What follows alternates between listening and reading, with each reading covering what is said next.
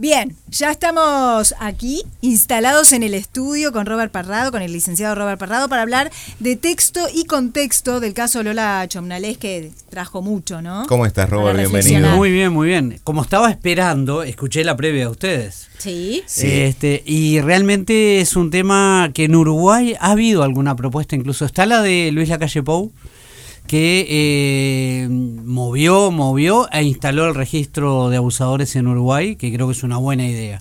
¿Hay alguna propuesta todavía muy en pañales en el Parlamento este, en relación ya al ADN? Eh, de tener ADN de toda la población es un costo enorme, habría Claro. que Sí, plantearlo. claro. ¿Vos te imaginás todo lo que emergería de tener realmente el ADN de cada uno de nosotros? ¿Hay antecedentes en otros países de que de toda la población existe un Eh, banco de ADN, un registro? No conozco, pero cuando a mí me lo plantearon me pareció una buena idea. Lo que pasa que uno, desde la experiencia acumulada en el trabajo, que incluso en este de Lola algo vamos a hablar, cuando se hacen esos cruzamientos, a mí me pasó con el trabajo con personas ausentes. Eh, y ya nos vamos metiendo en tema, pero cuando vos te metes en personas ausentes, eh, tenés que integrar al criterio de entrevista los secretos que pueden haber en familia. Vos te imaginás que si no emerge el secreto, por más que tengas la mejor persona en el área de la genética, probablemente no llegues porque puede ser un secreto en familia donde eh, ese niño o niña no, es hijo de ninguno de los dos. Claro. Claro. Y de Vos- repente eso se mantuvo en secreto. y no sabes por dónde viene, cómo viene, y puedes encontrar a la persona. Eh, vos si, si es viva, bueno, la historia cambia, pero si es muerta, esa persona puede nunca cerrar y machear Sí, de cierto. alguna manera. No lo había pensado desde esa perspectiva. Lo que sí existe, obviamente, es un registro de toda la población con las Huella. huellas dactilares. Eso, Eso sí, es una, una ventaja. Nuestro país tiene la obligatoriedad, o tenemos los ciudadanos de Uruguay la obligación de tener cédula, de tener documento de identidad. Que y por salís lo desde el Pereira Rosell, además, Ya desde incluso. el Pereira Rosell, ¿Y sí. eso se utiliza a la hora de buscar un, un Sí, sí, sí, sí, sí. Aparte, em, claro, si no tenés antecedentes, no estás en el registro de los Claro. criminales. Sí, esa huella queda para machear en algún momento. sí. Eh, todo eso son cosas que tenemos que ir viendo, puliendo. Es como el registro, ustedes hablaban de Estados Unidos. Nosotros debemos pensar qué modelo de sociedad tenemos nosotros como para saber que en tu esquina vive un abusador sexual. Hay gente que ha prendido fuego a una finca cuando se toma noticia que pudo haber pasado una determinada situación y de repente quemaste los indicios. O sea, en vez de ayudar Sí. a la víctima, la embromaste. O le prendiste fuego a la casa de una persona que no era. Que no era. ¿no? Porque Ese hasta que no se, no claro. se- se termina de dar la investigación y, y a veces incluso, hoy lo decíamos también, ¿no? Personas que proponen, por ejemplo, la pena de muerte para, Uf. Para instalarla en nuestra sociedad. ¿Vos qué pensás de la pena de muerte? No, no, yo no, no, no, no lo comparto, digo, no, no estoy de acuerdo con ¿Bajo la pena de muerte.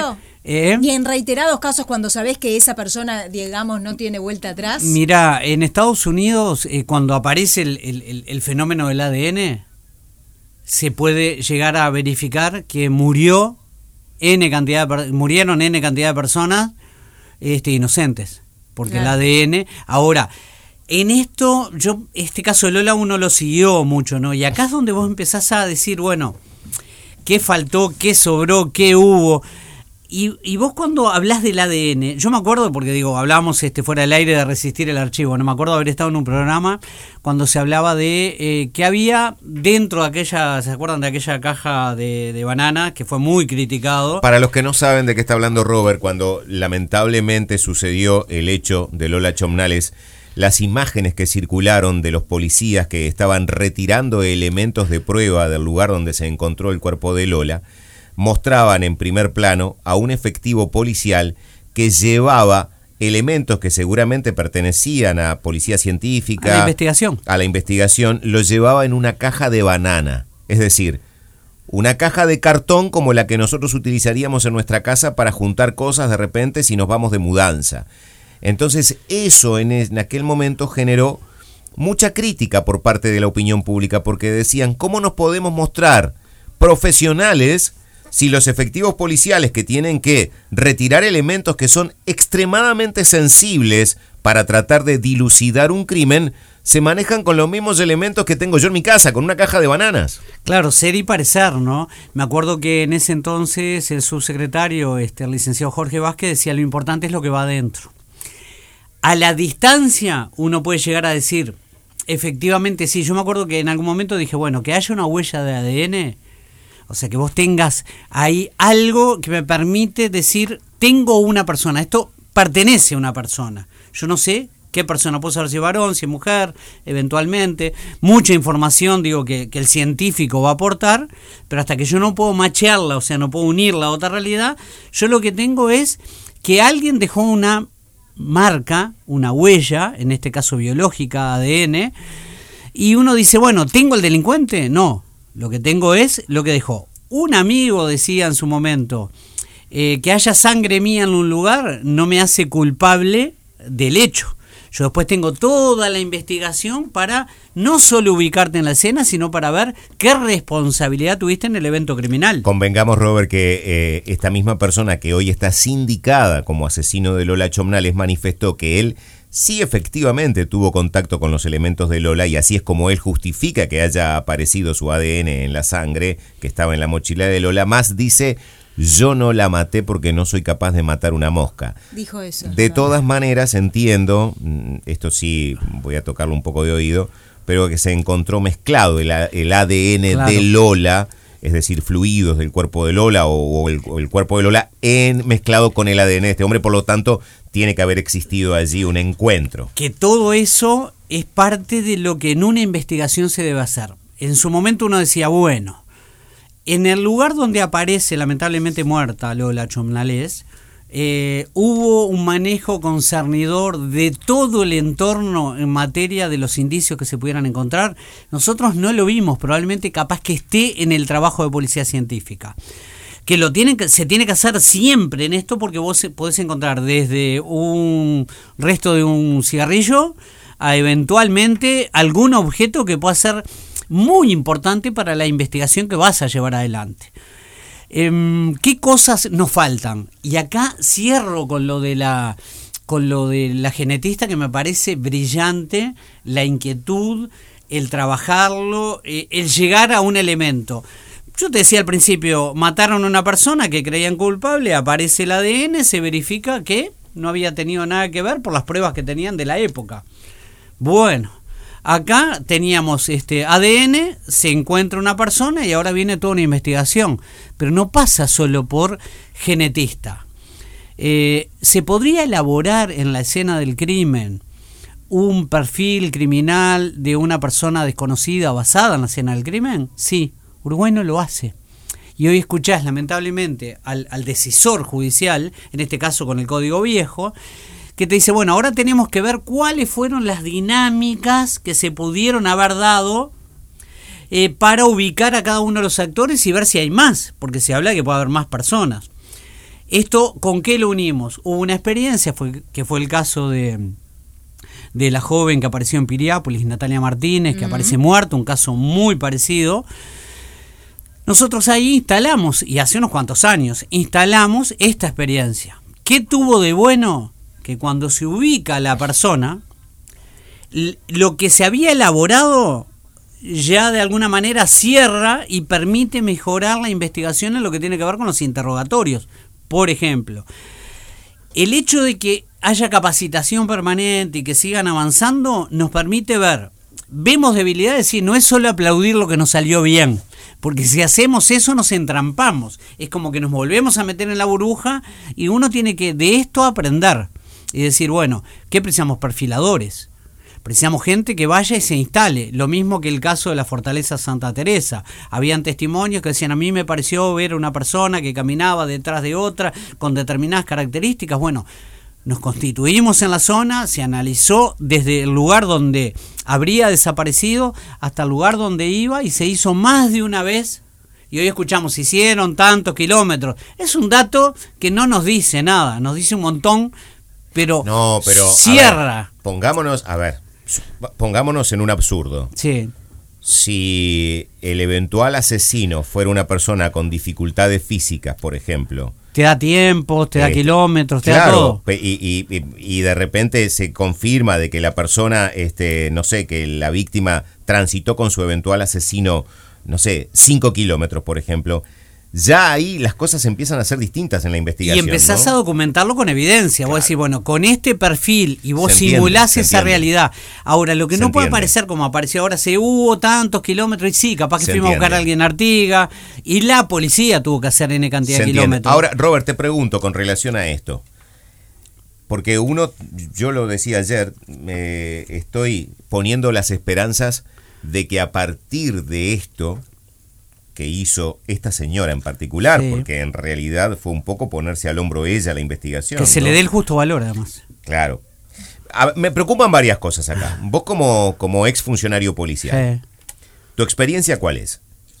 La señora no recibió una orden directa de un superior diciéndole usted tiene que seguir esto hasta las últimas consecuencias. Esto lo hizo a motus propio. Porque, Y- la porque a ella le conmovió la historia. Y manejó a nivel de la jerarquía eso, que además era eh, formación e información que fue sumando en su acervo de conocimientos, Sí. viajando incluso fuera del país. Claro. Pues ¿sabes lo que pasa? Obviamente que uno celebra que se haya encontrado Claro. la paz para, para, para los papás de Lola.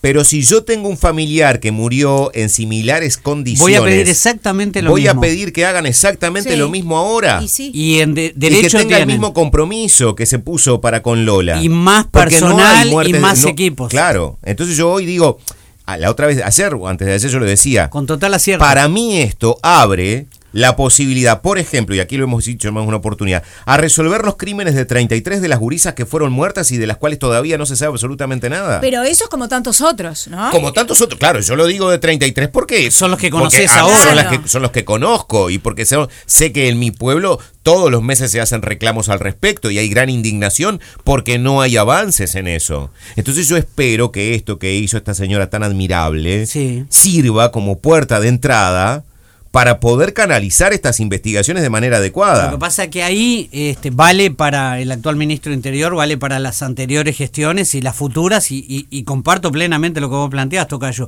El gran dilema es que tenemos que hacer un crecimiento profesional y no me canso de decirlo, lo vivo diciendo. La policía no es solo patrullar, estar parado, el estadio centenario, las barras bravas, lo complicado que es, el tiroteo, el informativo, el accidente de tránsito. La policía, o mejor dicho, la los actores que participan en una investigación criminal, es mucho más que la policía. ¿tá? Vos tenés también el Instituto Técnico Forense que tiene algunas tareas que perfectamente habría que replantearse si no hay que fortalecer. Y eso está en el Poder Judicial. La policía tiene, la policía científica, que tiene un prestigio y un reconocimiento muy importante en sociedad, reconocido por todos los actores. Perdón que te interrumpa, pero a propósito un poco de lo que decía Robert recién, eh, ¿cuáles serían las prioridades? Porque hay un montón de casos. ¿Cuál, ¿Cuál es sí y cuál voy por ese y, de- y dejo para atrás? Bueno, otro? te pongo un ejemplo. En mi, en mi, en mi tiempo de director de, de personas ausentes, el enojo que yo tenía era la demora que habría con los ADNs. Claro, pero pará. Y vos decías, ¿por qué no El hay? es un tema de plata. Pero acá tenemos un tema. El registro de ADN es más reciente. En- empieza en el 2000. Eh, en ausentes, desde que yo empecé, los mandaba a hacer ADN. Ah, mandabas a hacer Sí, ADN. sí, claro. O sea que hay un registro de ADN de personas Sí. ausentes. Ok. No habíamos logrado darle la intensidad incluido en la cárcel. Y vos te fuiste Que de tenés que tener, yo me fui 2011. 2011. Pero hay un criterio a seguir en, en función de... Eh, lo que tenemos que lograr es eh, que ese tipo de servicios crezca, pero además se una con la lógica del Poder Judicial. Si vos tenés un juez, un fiscal hoy, que no tiene la misma formación que tiene la policía científica en relación a esto, imagínate que un abogado, un juez, un fiscal hubiese llamado a policía científica y tengo esto. ¿Hay posibilidades de hacer alguna otra cosa? ¿Usted no me asesora? Podría haber requerido un asesoramiento. Si pido que me hagan un ADN de un cabello, tiene dos características. Si tiene bulbo, si no tiene bulbo. Si el juez pide, que es lo que se llama el encargo judicial, hágame ADN y mandan, dice, no se puede hacer porque no tiene bulbo. Nos pasó. ¿Qué debería hacer el servicio? No se puede hacer esto. Doctor, podemos hacer esto. A veces tiene que ver con lógicas de funcionamiento o de saberes, ya no solo de la policía, del fiscal, del juez que interviene para entender cuál es la lógica de trabajo. Pero insisto con lo que te acabo de preguntar, Natalie. Claro, tiene que haber- hay una lista, que va, una lista. Claro, vos pensás que va a haber a partir de ahora. Ya no digo de la misma eh, genetista, porque, eh, claro, ese es su trabajo. Pero Sí. vos pensás que las autoridades del ministerio decir, bueno, esto nos ha demostrado que podemos. Entonces ahora, mira, acá tenemos esta lista y vamos a empezar por acá. Y, y- y a ver, ¿y cómo se haría esa lista? Eh, lo que pasa que ahí tenés que hacer mesa chica, le llamo yo. O sea, cuando vos tenés una debilidad o una fortaleza, tenés que armar equipo para potenciar. Del punto de vista policial, siempre nos enseñaron que haces un procedimiento bueno, malo, regular, tiene que haber una mesa de trabajo, de estudio para corregir cosas hacia adelante. En mi carrera no me pasó jamás. Sin embargo, lo di en todos los cursos de pasaje grado de la escuela de policía. Tenemos que mejorar eso, sin duda. Ahora, eh, los homicidios sin aclarar, que son un montón. Claro. Pero ¿qué sabemos nosotros? Si yo les doy un poquito de luz de algo que habitualmente la gente no conoce. A partir del 2000 se ingresó todo el sistema de gestión policial. Entiéndase, informatizado. Yo siempre hago el gesto de enter con, el- con mojándome el dedo en la lengua. Enter te tiene que aparecer. Del 2000 para adelante tenemos un registro muy bueno. Del 2000 para atrás es aleatorio, podemos tener eh, microfilmado un montón de información, pero tengo que saber fecha, nombre para poder llegar, eh, ver en qué condiciones pueden estar los rollos este, microfilmados y puedo tener información. Mi tesis de egreso en la licenciatura de Seguridad Pública fue un homicidio sin aclarar del año 88 al 2008. Yo tengo más nombres de homicidios sin aclarar que los que tenían las autoridades en su momento. ¿Tá? ¿Qué quiero decir con esto? Que es muy complejo y uno debe plantearse cosas. Policía científica puede tener un lugar donde se guarda mucho indicio. Ustedes vieron la película eh, Casos sin resolver. Sí. Eh, vieron que entran y es como un hangar gigantesco con cajas donde la parte más bonita es cuando dice caso cerrado. Mm. ¿No? ¿Dónde queda ese lugar Sí. en nuestro es, país? Es una serie, eso se llama Cold, Ca- Cold- Cold Case. Cold Case, eh, eh, caso frío en realidad, que básicamente lo que hace referencia es a esos casos que no se resuelven, que van a un, a un depósito y que en alguna oportunidad alguien, por una circunstancia muchas veces fortuita, ¿no? Un dato extra, Porque la aparece- aparición del ADN. Aparece esto. un testigo que de repente dijo a mí me pareció ver Sí. y bueno, hay, hay alguien que se interesa. O, este, o esto que hizo la genetista que es brillante, eso de cruzar y abrir, a vos te permite llegar a mucha más información, porque vas a decir, llegué a una persona que tiene las mismas características y no estaba en el expediente. El juez tiene una, una herramienta donde además él va a tener que eh, profundizar, aprender, el fiscal tiene que profundizar, aprender, pues esto no se enseña en la Facultad de Derecho. Claro. Entonces necesitas meterte, ojo, yo te estoy hablando de la parte de, de la genetista, mentira que les estoy hablando de eso, eso sabe montones ella, la que salió en la, en, en la tele, eh, uno sabe que se hace, pero después tenés la gente del laboratorio que si no levanta bien los indicios, la genetista no va a poder hacer nada. Y esa parte tiene tanto valor o más que la otra. Lo mismo el que fue a sacar las fotos. Lo mismo los perfiladores que no tenemos. Lo mismo los que tienen que ir a la escena del crimen y ver mucho más allá de lo que ve un policía. Todo eso es parte de una investigación. Entonces las autoridades, que ahí tenemos que insistir, eh, tomar frases de campaña y plantearlo, las cosas se dicen mirando a los ojos, si algo te sale mal, este, decirlo, que estamos hablando de nuestro actual presidente que lo dijo muchas veces, y uno se lo ha dicho, en esto hay que hacer esto.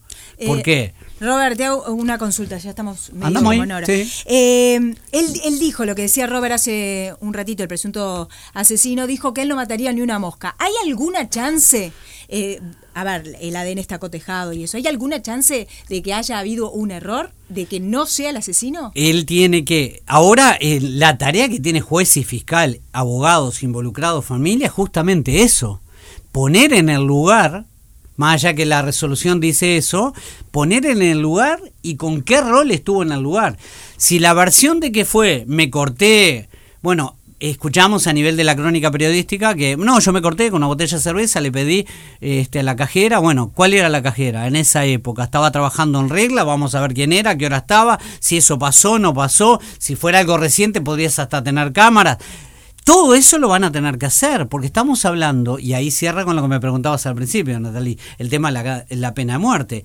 Vos tenés que tener toda la información, Claro, porque claro. ahí vas a llegar a una condena muy importante. Entonces puede haber un tercero que no aparece y que de repente tiene quizás más responsabilidad o menos, pero tiene que ver. todo eso te obliga, no es solamente, a ver, uno que siente que la justicia demoró, pero el brazo de la justicia llegó. A mí me pasó con un caso de un homicidio, va, eh, entendí que era un homicidio, me llegó a través de un familiar que se había valorado como accidente hace muchos años. Analizabas la carpeta y no te cerraba accidente, te, te cerraba a un hecho criminal donde habían matado a una mujer. Este, habían vehículos este, involucrados.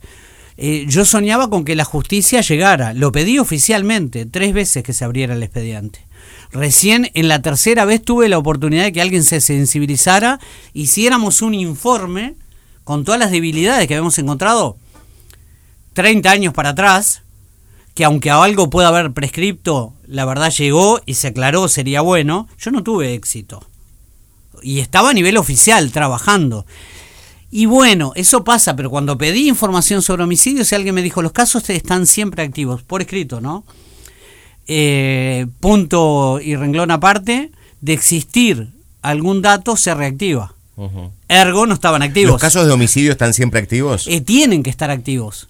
Eh, porque no hay nada que te impida. Lo que pasa es que a veces la ola va tapando situaciones y entras como en el olvido. Y esto ya para terminar, ¿cuánto incide que un familiar todo el tiempo esté? Este, yo siempre lo Señor recomiendo. Robert, comisario, comisario. El familiar y en lo posible, si tiene un abogado o una abogada, que sea la voz jurídica de esa situación, saber dónde está, qué se hizo, cuál fue la última información. Eso se ha mejorado. Hoy sabes algunos movimientos, por lo menos lo que se puede saber, puedes entrar este, y verlo y te puede llegar hasta por un correo. Mm. Se ha mejorado mucho, ¿Y si necesitamos mucho más. ¿Y si no, no puedo pagar un buen abogado? Eh, defensor de oficio. de oficio. Eh, habitualmente un juez te atiende, habitualmente un actuario te atiende, eh, habitualmente un fiscal te atiende. Incluso con el nuevo código del proceso penal, un juez me da bolilla. Eh, por la sensibilidad, ahora más con el fiscal, pero la sensibilidad está a la vista y deberían recibirnos, pero además nosotros, cuando digo nosotros, a mí me sale la formación histórica, porque uno es policía en retiro, pero sigue siendo policía y anda a la vuelta,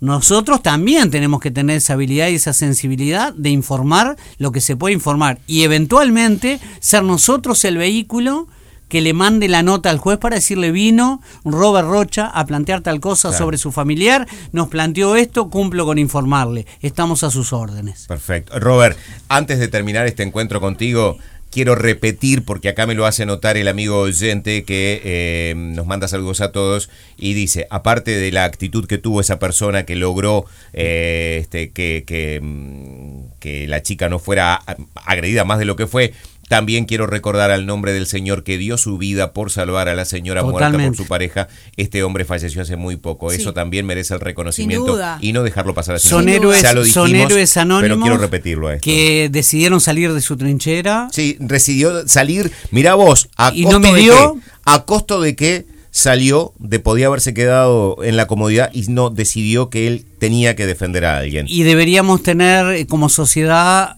algún tipo de reconocimiento que de alguna forma podría ser desde nuestros parlamentarios o desde las instituciones eventualmente un humilde recuerdo, ¿no? Y mira lo que estamos haciendo nosotros hoy con lo que somos, que no somos nada comparado con lo que podrían hacer. Hoy le dedicamos a todos ellos el programa, a los que se atrevieron a decir yo me meto para evitar una muerte o muchas veces como este señor a costo de su propia vida. y sabés que cierro con esto que es una de entre casa, pero eh, hay una persona que nos sigue mucho, que sigue el programa y que a través de Instagram me pedía que le mandara un saludo, pero en él esto que vos planteabas, Robert hay mucha gente escuchando y creciendo de alguna manera con la posibilidad de tener nuevas herramientas para marcar la cancha. En este caso es Julito Bolso. Pero Julito Bolso, eh, vos notás el compromiso constante de estarlo pidiendo, pero está escuchando esta persona y los Pérez, los Rodríguez, los Fernández, los Domínguez, los Parrado, los Rocha, Bendelman, que están ahí, que de alguna manera digan, yo lo escuché en la radio, lo escuché en Monte Carlo. Y pasa, ¿eh? Robert Parrado, gracias por haber estado con nosotros. Muchas gracias. A ustedes, un abrazo.